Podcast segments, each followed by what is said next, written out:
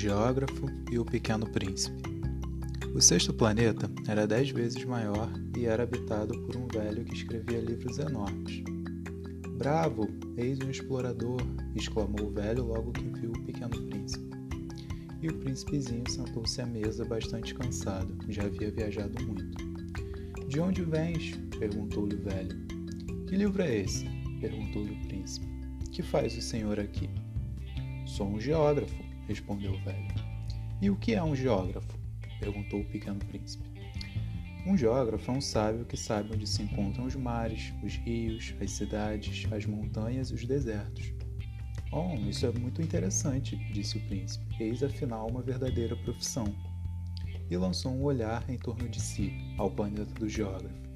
Nunca jamais havia visto um planeta tão majestoso quanto aquele. O seu planeta é muito bonito, Haverá oceanos nele, geógrafo? Como hei de saber? Ele disse.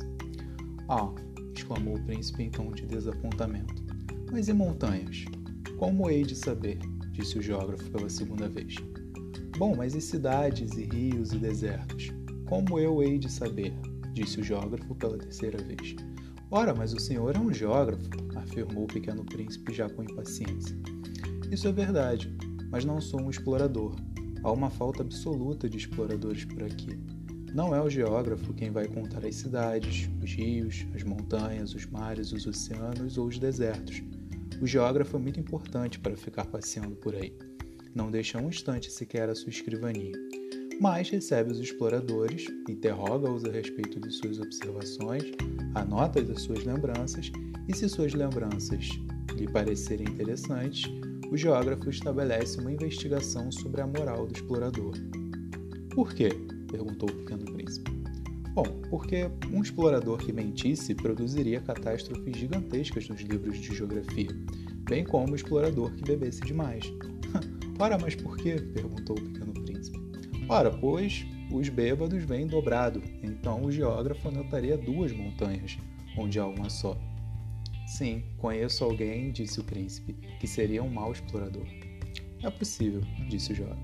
Pois bem, quando a moralidade do explorador parece boa, faz-se uma investigação sobre a sua descoberta. Vai-se lá ver? perguntou o pequeno príncipe. Não, seria muito complicado, mas exige-se do explorador que ele forneça provas. Tratando-se, por exemplo, de uma grande montanha, ele trará grandes pedras. O geógrafo, dito súbito, se entusiasmou. Mas tu vens de longe, tu és um explorador. Descreva-me o teu planeta. E o geógrafo, tendo aberto seu caderno, já muito entusiasmado, apontou o seu lápis. Anota-se primeiro a lápis as narrações dos exploradores e só após se comprovarem serem verdadeiras ou não as lembranças é que se passa a tinta. E então? perguntou o geógrafo. Oh, onde eu moro, disse o pequeno príncipe, não é interessante, é muito pequeno. Além disso, eu tenho três vulcões, dois em atividade e um já extinto.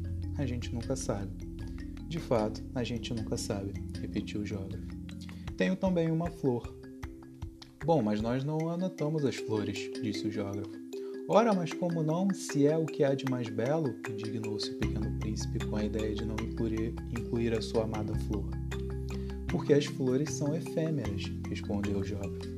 Mas o que quer dizer efêmera? Os livros de geografia, disse o jovem, são os livros de mais valor. Nunca ficam fora de moda. É muito raro que um monte troque de lugar. É muito raro que um oceano se esvazie. Nós escrevemos coisas eternas. Mas os vulcões extintos podem se reanimar, os rios se secarem e as florestas desaparecerem, interrompeu o pequeno príncipe. Mas o que quer dizer efêmero? Que os vulcões estejam extintos ou não, isso dá no mesmo para nós. O que nos interessa é a montanha, e essa não muda. Mas que quer dizer efêmera? repetiu o pequeno príncipe, que nunca na sua vida renunciaria a uma pergunta que já tivesse feito. Quer dizer ameaçada de desaparecer em breve. Bom, a minha flor está ameaçada de desaparecer em breve? se indignou o pequeno príncipe. Sem dúvida, respondeu enfaticamente o geógrafo, convicto dessa certeza. Então a minha querida flor é efêmera, disse o príncipe, mais para si que para o geógrafo, que o ouvia. E não tem mais que quatro espinhos para defender-se do mundo, e eu a deixei sozinha, foi seu primeiro movimento de remorso.